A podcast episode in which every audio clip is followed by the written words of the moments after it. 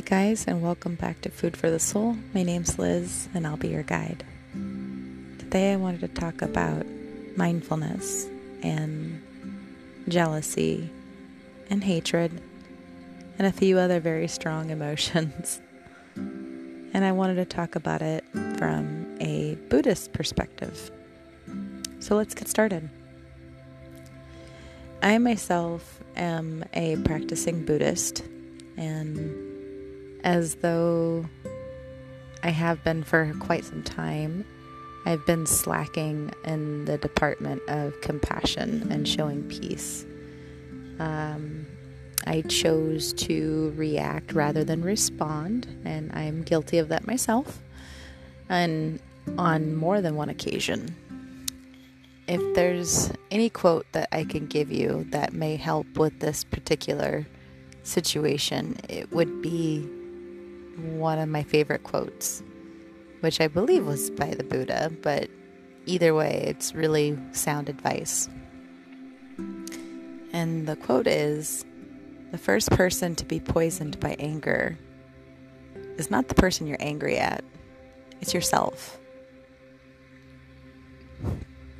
Now that's running pretty deep down the rabbit hole, if you will, but let's look into that a little bit more deeply. As the Buddha would specifically say, be present always. And when you find your mind jumping forward or jumping backwards, realize that you need to bring yourself back into your own awareness. You can do this quickly and easily by a simple exercise, and that's by placing both of your hands right on top of your navel, closing your eyes, and inhaling and exhaling slowly. On your inhalation, say to yourself in your mind, This is my inhaling breath. And on your exhalation, you're going to say, This is my exhaling breath. Of course, you're saying it to yourself, not out loud, just saying it to yourself over and over to the point where you're just present in the moment, thinking and timing your own breaths. You can even do timing if you want, you know, one, two, three, four, five. One, two, three, four, five. Doing reps like that, about that pace, will definitely bring you to a place of serenity in your own head, quieting the mind and allowing yourself to just have clarity. And when you do have thoughts that pop up, you know, like, did I take out the trash, or I gotta do the dishes, or I gotta pay that bill, allow those thoughts to just kind of come on by and pass through. Think of it as like one ear and out the other being mindful in situations is what's going to bring you peace of mind quickly. Now, back to the subject of hatred and jealousy and strong emotions. You may find yourself as as a victim of these type of emotions and they can be rather strong especially in the spiritual community. I'm really looking to dig deeper into this and trying to understand the concepts behind it because it takes a lot to be a very negative person in a very spiritual world when ultimately it boils down to jealousy and the lack of knowledge on that person's part. Now, what I mean by that is unfortunately, we live in a world today where a lot of people would much rather have a shortcut rather than taking the long version of their journey themselves. They want everything now and they want it the way they want it. No hard work, no effort on their part. They would rather just take and consume instead of enjoying the process and learning from the lessons that are being taught. Now, that being said, if someone else naturally has a gift for, let's say, knowledge or healing, or naturally has a gift of attracting abundance, or has these good things happening to them, it's a direct result of their own karmic will. They may have worked lifetimes to achieve what they have now in this life. And maybe their sole purpose is to just help others achieve their level of happiness. Whereas other people that are stuck in their karmic debt of anger and destruction are still going to have to relearn those lessons in another life. And I feel sorry for them. It is my goal and my hope to teach others to achieve their own inner peace and work on themselves as self mastery.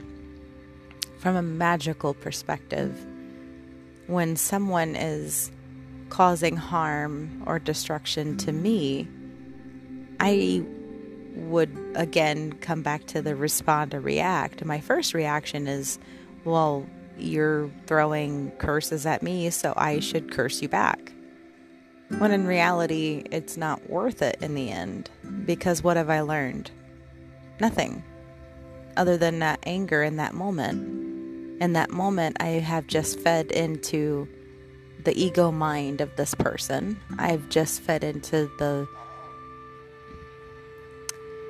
concepts of hatred and anger rather than understanding or rather wanting to understand how they got to this mindset.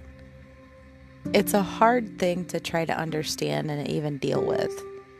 But from a Buddhist perspective, the Buddha, or Siddhartha Gautama, loved all people and he wanted everyone to be set free of their own inner sufferings, which is why he went on his pilgrimage the way he did and he taught the Sangha to people all around the world.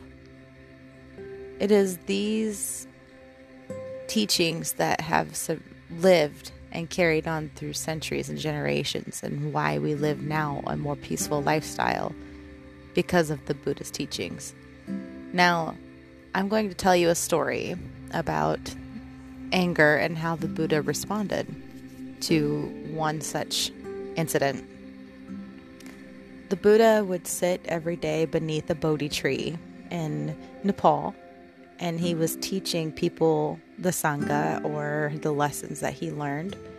And these children would constantly sit around and just listen to him for hours on end. And this would make the villagers angry. One in particular, he got upset because all the Buddha seemed to do was sit and listen to these kids talk, and the kids were listening to him intently. So the villagers were angry, no one was working and like I said, one in particular was really upset because his son sat all day listening to the Buddhist teachings rather than doing work in the field as he should.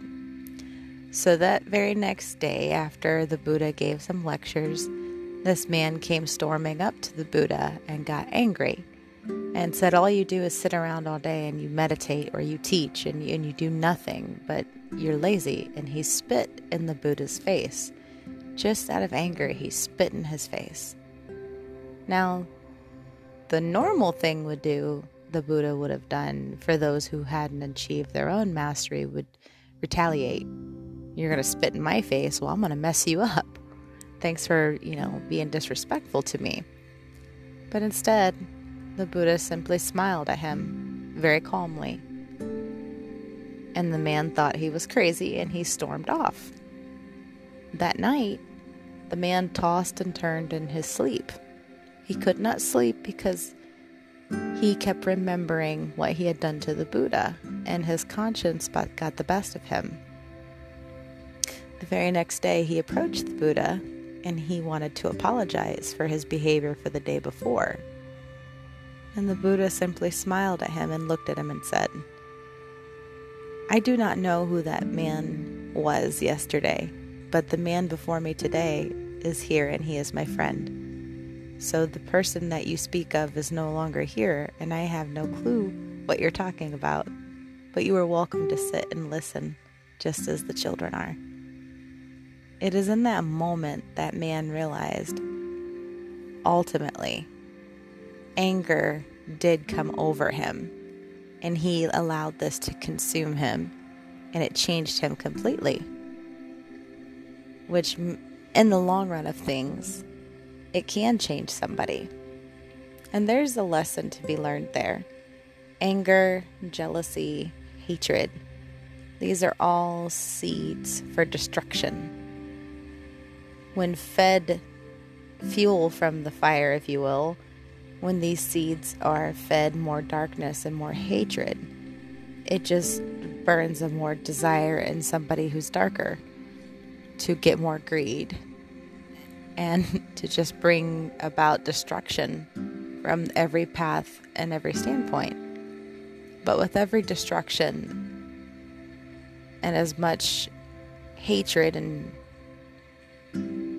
different things happen, they will fizzle out just as quickly as they started a flame.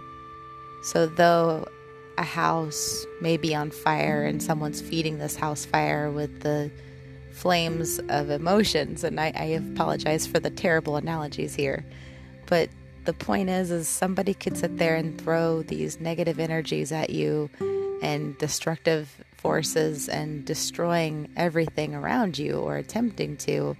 In the process, they're really truly just destroying themselves because at the end of the day, they've accomplished nothing but their own greed and their own demise.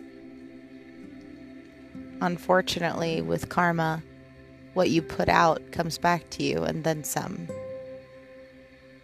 In any given case, from a Buddhist perspective, it is always good to remain humble to the very end regardless of what your circumstances are and what may happen to you. Also, it is always good to have forgiveness and compassion at the forefront of your thoughts.